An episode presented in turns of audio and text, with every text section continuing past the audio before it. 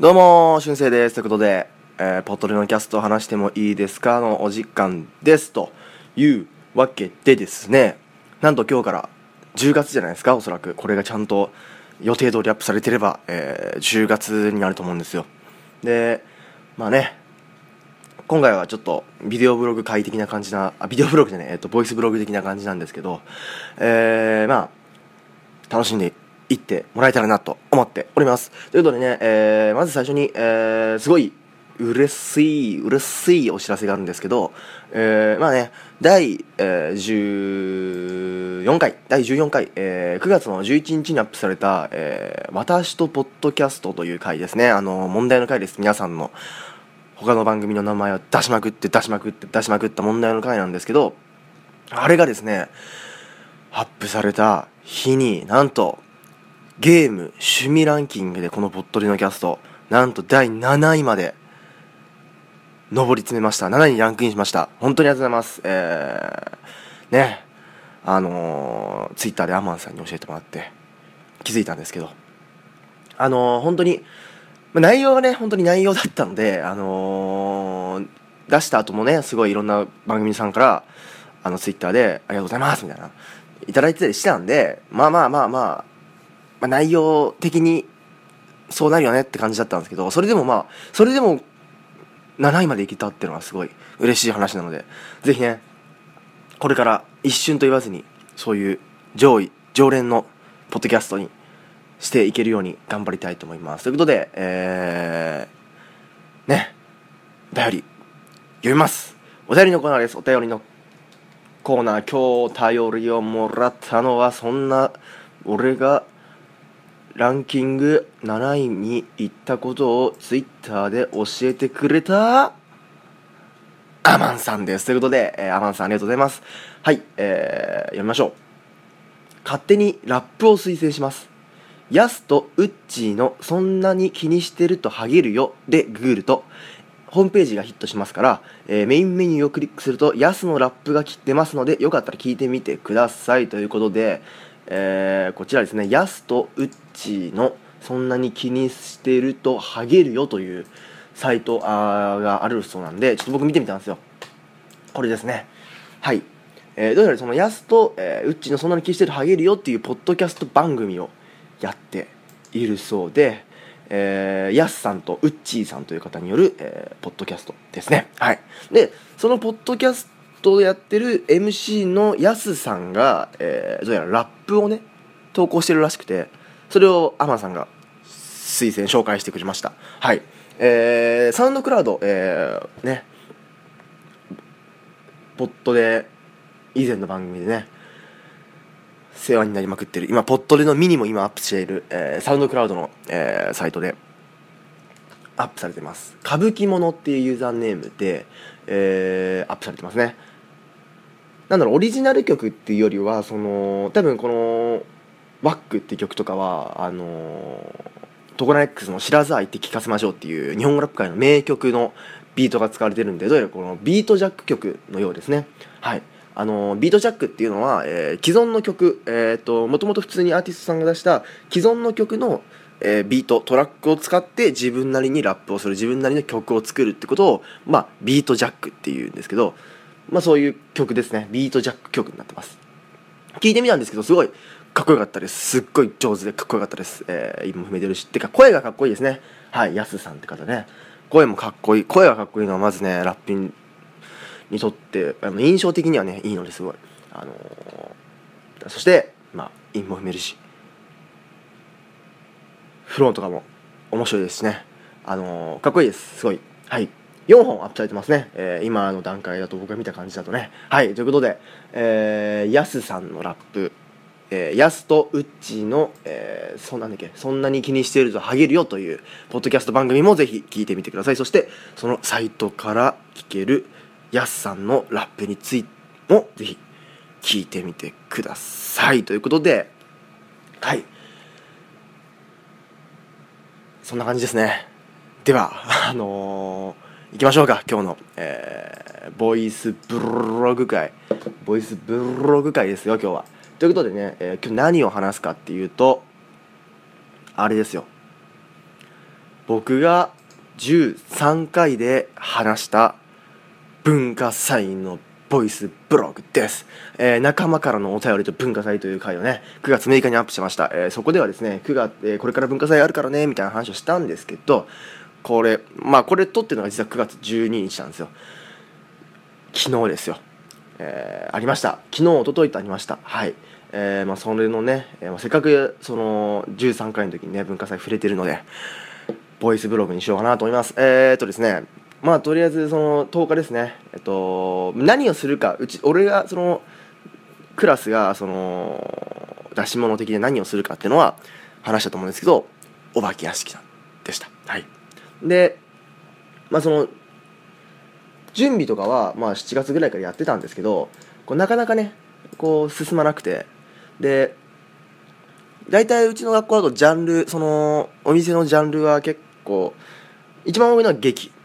で、まあ、劇映像ですね一番多いのは。でその後に、えーご飯。喫茶ですね。喫茶食堂飯系ですね。でお化け屋敷があってみたいな感じなんですね。でえっ、とまあだから一番多いのは劇っていうのはまあ楽なんですよね。そのあまりその申請とかもいらないですしでまあ台本とか覚えたりセリフ覚えたりするのは大変だけどその教室の内装とかもまあ教室でやるんですけどそれぞれね。内装とかもまあまあまあステージとちょっと周り背景とか作ればできるのでこれが一番多いんですね劇が。でその後が、えーまあ飯系。飯系やりたいじゃないですか。やっぱり。ね。でこれもまあ教室の内装的には楽ですね。あのちょっと飾り付けてあとテーブル置けばいいんで。なんですがこれは、えっと、その食品を扱うのでその前にその食材とかあと衛生管理的なその申請、え検査がすごい厳しいので本当にやりたい人しかやらないという。で僕らが今回挑戦したお化け屋敷はそれまでの準備段階での、えー教室内装がめちゃくちゃ大変っていうね。そのお化け屋敷に関しては、えっと、2部屋もらえるんですよ。2教室分。その1教室だと狭いので2教室分もらえるんですよ。でだからつまり2教室分の装飾そして、えっと、一本道じゃないですからいろいろね壁壁をさ立てて通路を作んなきゃいけないわけじゃないですか、まあ、その分たくさん机をねあの並べたりとか、えー段ボールで壁を作ったりとかそういう内装的な部分がもう超大変なのであまりやる人たちがいないと。そんな、えーお化け屋敷に、えー挑戦したわけなんですけど、えーまあ案の定、えー大変でですね、えー教室内装が前日まで終わるか終わらないかみたいな終わんなかったら要するに1日目の、えー開店を諦めて初日も準備するみたいな感じになると思ってたんですけどまあ最後の2日ですっごい、ね、スパートかけてラストスパートかけて、えーやりましたね。なんでギリギリ終わりました。終わったんですけどやっぱ始まったら始まったで途中でどこが壊れたそこが壊れたっつってあの修復しながらやってたんですけどはい、まあ、大変といえば大変でした。だからはい。でえっとまあそのお化け屋敷。僕はねあのーもちろん驚かせる役やりました。設定としてはそのアリスがあるじゃないですか。不思議の国のアリスのまあ設定でそのなんかアリスがゾンビになっちゃったから助けに行こう的なまあ設定だったのかな。でやってたんですけど僕はその途中で驚かせる役で。でそのまあいわゆるその驚かせるのはお化けというよりはゾンビだったんですね今回は。でその僕はゾンビもちろんゾンビ役やってたんですけどそのなんつうの？立ってこう立ってこう歩いたり走ったりして驚かせることができなかったんであの足をね手術してた関係で僕はその立って、えっと驚かせたりとか、えー追っかけたりする役ではなくてあの予告ホームラン型のあのーろあの通路に倒れてるんですよ。通路に倒れててこう横を通り過ぎようとした時にいきなり動くみたいなそういうあの驚かせ方でやってました。はい。なんでねえー、あの来る人とかも俺が通路の脇に似ててこいつ絶対動くよねみたいな。こいつやべえ絶対動くぞみたいな。でも動かないんですよ最初は。俺の俺俺の横をあと一歩で通りあと一歩で通り抜けられるって瞬間に動くと一番ね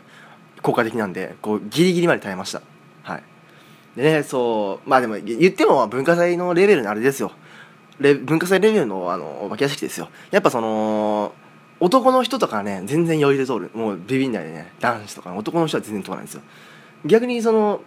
女性の方とか学校の女子の子とかはもうギャンギャンにビビるみたいに叫ぶみたいな。やっぱねあのお化け屋敷はあの怖がってもらった方がね面白いですね。あのなんだろう。こう必死でやったのにこうなんかあのスルーされた時のなんか虚しさね。あの遊園地とかでお化け屋敷やってる人たちの気持ちがね。ちょっと分かりましたね。でそのまあ結局僕はそのあと音楽をねあの店内音楽とかをね BGM ちょっと怖めの BGM を持ってきたりとかそういう役に回ってました。はい。予想以上にねあのー、お客さん来てくれてびっくりするぐらい来ました。いやだからそのちょっとあんまりそのお化け屋敷だとちゃんと手込んでやらないとそんなに来ないのかなとか思ってたんですけどこうだからと、まあ、僕らがその教室にあのてかそのお店の中にこう入れるルなんつうのルーティンっつうのあの回転率的なのもちょっと悪かったんですけどそれでもまああのその20分待ちぐらいまでには行ったのかな結局。フラインは並んでもらってですね、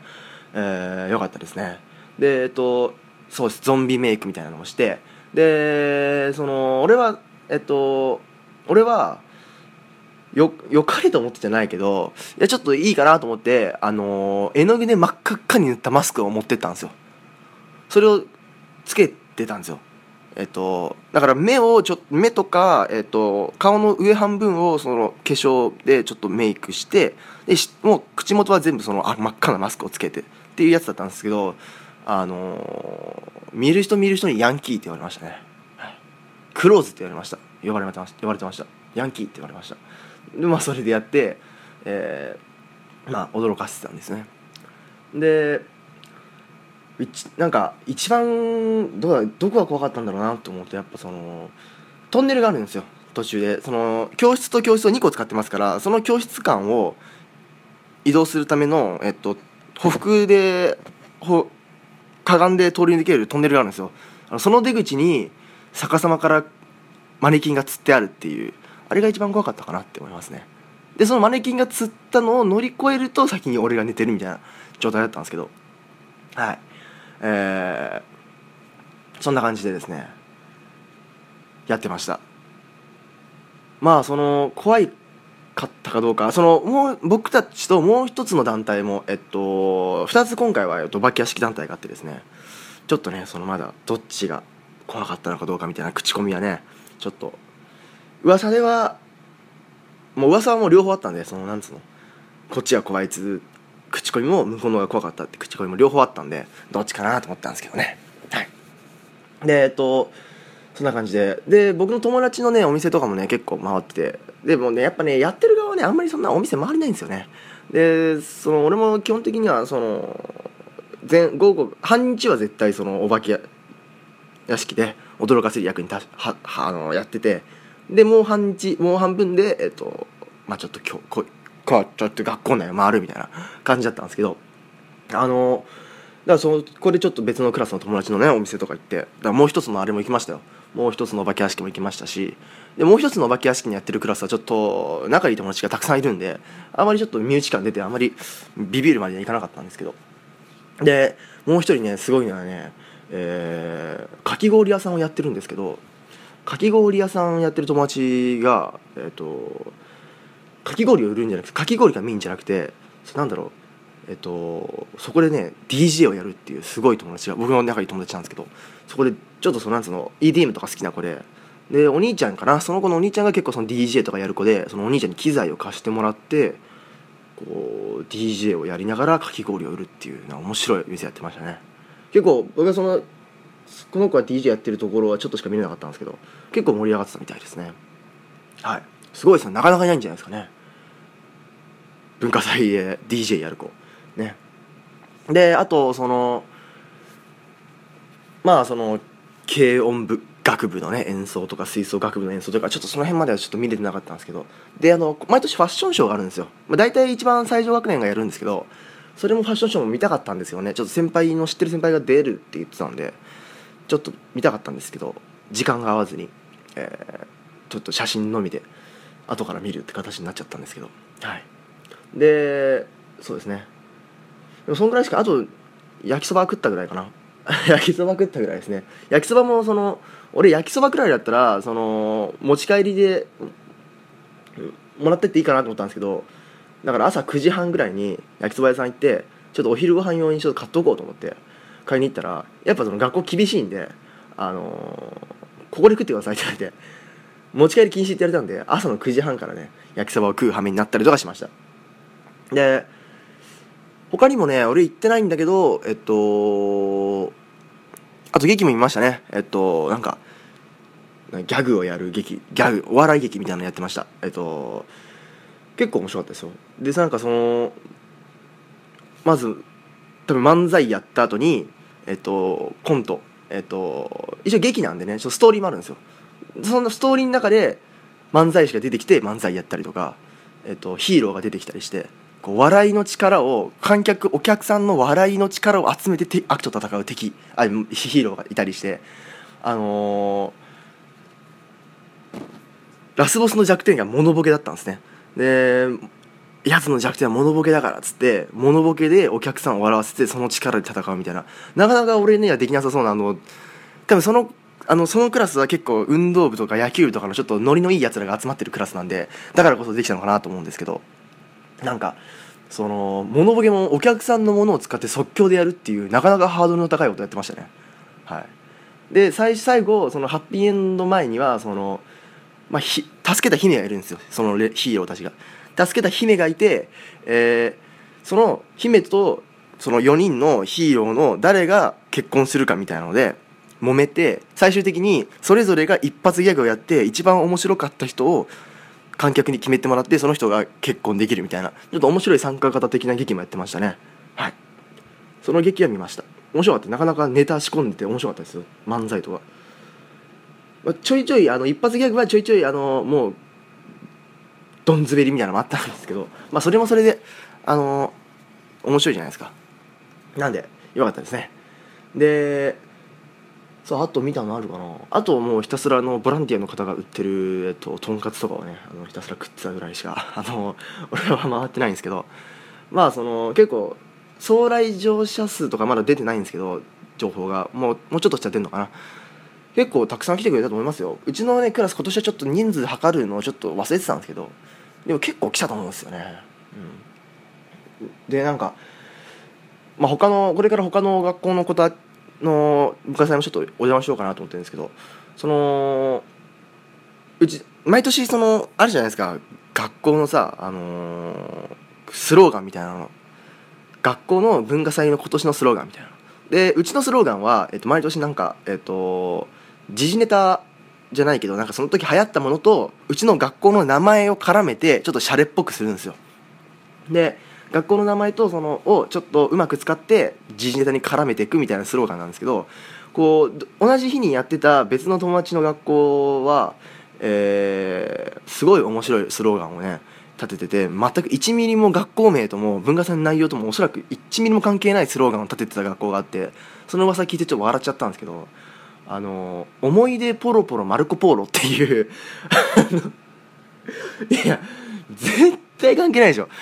絶対だってその学校名もないしあの文化祭の内容的には多分1ミリも関係ないだろうね。思い出ポロポロマルコポーロっていうスローガンにしてる学校があったって聞いてあのー、やられましたね。はい。そういうそういうのが欲しかったですねうちの学校にも。はい。今年はちょっとなんかオリンピックのなんか話題に絡めたスローガンだったんですけどうちは。にちょっと学校名を入れたみたいな感じでしたね。はい。そんな感じで、えっとまあ、2日にあたって、えー、文化祭やってきたわけなんですけどもうちょいちょいねツイッターとかに、えー、写真を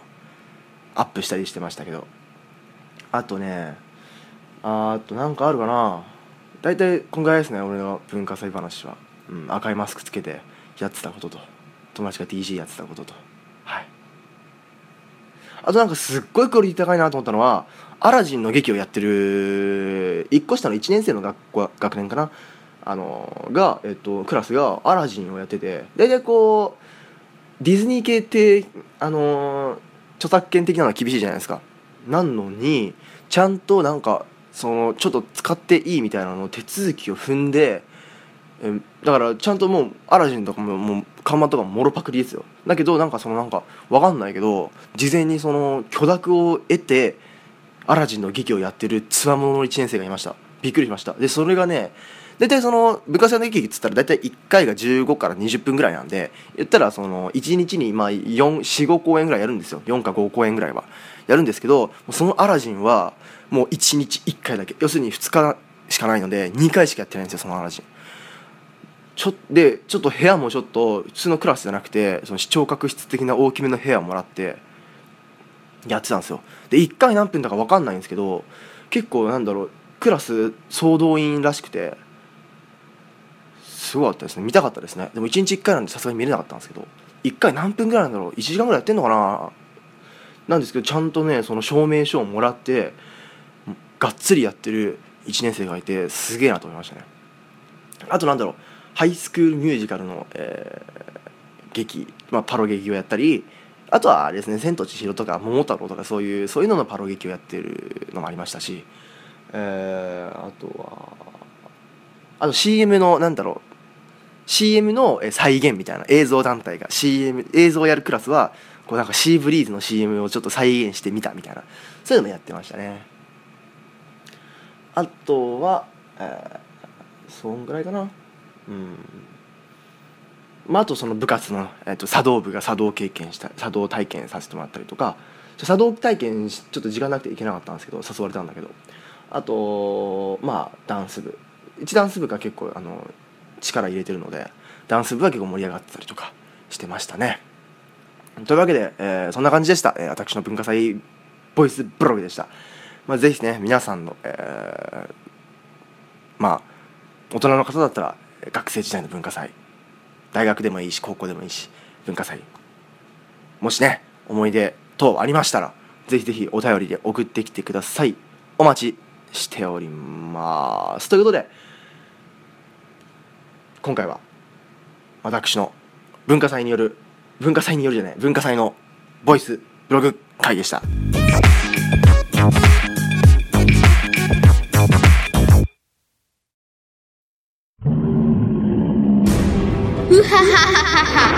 我が名はドラゴン。ポッドキャスト界を支配してやるお待ちなさい。何やつだ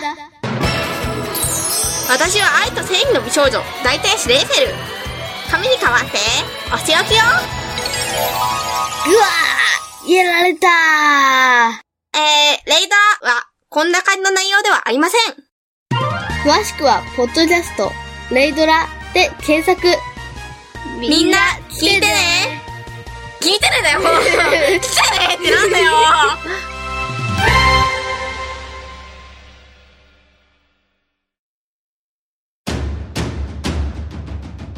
2016年一つのワンルームに突如として現れた大阪の一般人によるポッドキャスト。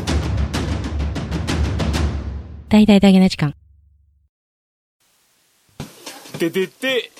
ててててててて皆様どうもはじめまして、オルネポンこと桃屋のおっさんのオールデイズ・ザ・ネポンというポッドキャストやっております。桃屋のおっさんと申します。世界一聞き流せるポッドキャストというのをコンセプトに、ゆかりのあるアーティストの曲を流したり、大好きなポッドキャストを紹介するコーナーやったり、セクシーフリートーク満載の番組でございます。それでは皆さんまた夢でお会いしましょう。アデラー手取った。てってて。てててててと。というわけで今回の動画いきましょう。ちょっとね実は今回ちょっとね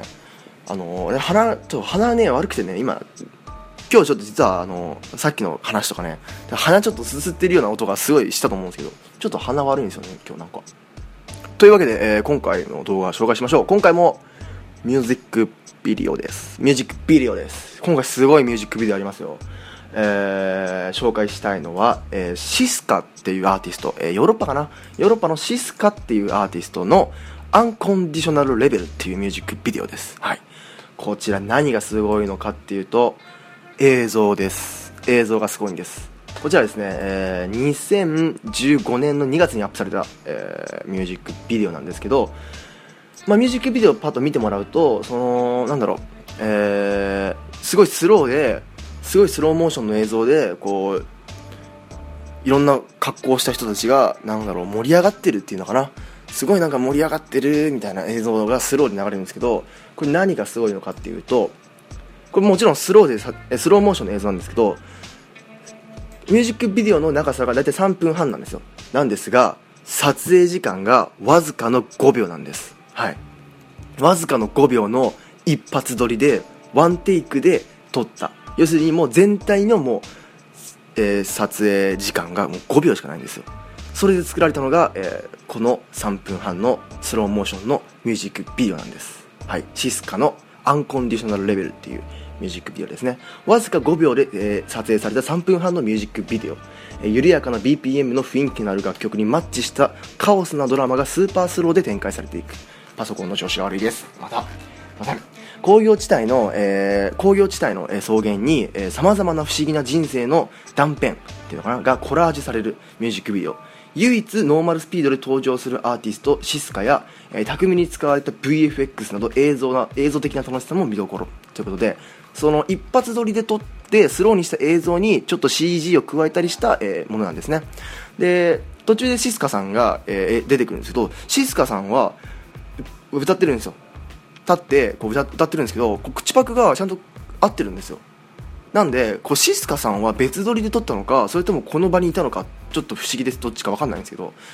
シスカさんもしこの場にいたとしたらこのなんだ5秒 3, 3分半じゃ5秒のものを3分半にしたわけじゃないですか。その速度の変化をちゃんと口でやってるってことですよね。だから相当早く動かしたのか。それとも後からグリーンで別撮りにしたのか。ちょっとどっちなんでしょうかね。えーソコンの調子悪い。もうダメなんですこれ。でえー本作を、まあ、あのフランス人のディレクターの方、えーギヨーム・パナリエッロさん。パナリエッロ氏っていう方が、えーやったんですけどね。はい。そんなミュージックビデオで、えー UK ミュージックビデオアワーズ2012の、えー賞をね受賞したりしてる、えー監督さんなんですね。撮影時間はたったの5秒で、えー総勢80名にも及ぶエキストラたちが一斉に動いてそれをハイスピードカメラを載せたカメあハイスピードカメラを載せた車で、えー時速50キロで走って撮ったんです。それを5秒で撮ったんですよ。で、えっと、ファントムっていう、まあ、あのハイスピードカメラを使って、えー、80メートルの直線を80メートルだけで撮ったの。80メートルの直線を時速50キロでバッて走っただけで撮ったんですよ。でえっと本当にそれだけですね。だからそのその前の指導的なのが多分すごいたくさんやってると思うんですよ。だけど実際カメラを回したのは5秒だけということなんですね。はい。でえっとワンテイク自動車50キロで走って撮った映像がこちらのミュージックビデオなんです。ミュージックビデオを今回紹介してるんですけど、えっと調べるとあのメイキング映像も YouTube に上がってるので見てみてください。一瞬です本当に。車でボーって走って終わりです。すごいですこれは、えーぜひ皆さんも映像めちゃめちゃすごいので見てみてください、えーシスカというヨーロッパのアーティストのアンコンディショナルレベルっていうミュージ曲でした。はい。ということでね、えー今回は以上です、えーお便りお待ちしております、えーここでですね10月のお便りテーマを発表したいと思います。10月のお便りテーマは皆様の、えー旅行日記です。旅行日記、えー実は僕10月にですね修学旅行があるんですよ。でえっとまあ、そうだからというわけじゃないんですけどその皆様の、えーまあ、修学旅行じゃなくていいですよ。個人的な旅一人旅でもいいし、まあ、修学旅行でもいいし学生の頃の修学旅行でもいいし、えー家族旅行でも、えー何でもいいです、えー皆さんのそのなんかどこかに行った思い出みたいなおすすめの場所とかそういうのを、え送ってきてください、え皆さんの中で旅行だと思えれば、えー何でもいいです。もう近場でも、えちょっとね隣の街へちょっとお出かけしたとかそれでもいいです全然。もう皆さんのお出かけ日記ですね。旅行日記というよりはお出かけ日記をぜひ教えてください。ということで10月のテーマは、えー皆様のお出かけ日記です。ということで、えーまた今月も今月も、えーお便りお待ちしております。はいえー、メールでもお待ちしておりますよ、えー、メールは saturday.podcast.gmail.com ツイッターでもお待ちしております。ツイッターは @saturday アンダーバー055サタデイアンダーバー055です。ハッシュタグはポットでもしくはハッシュタグ春生です。iTunes のレビューもお待ちしております。ということでまた次回お会いしましょう。Drogar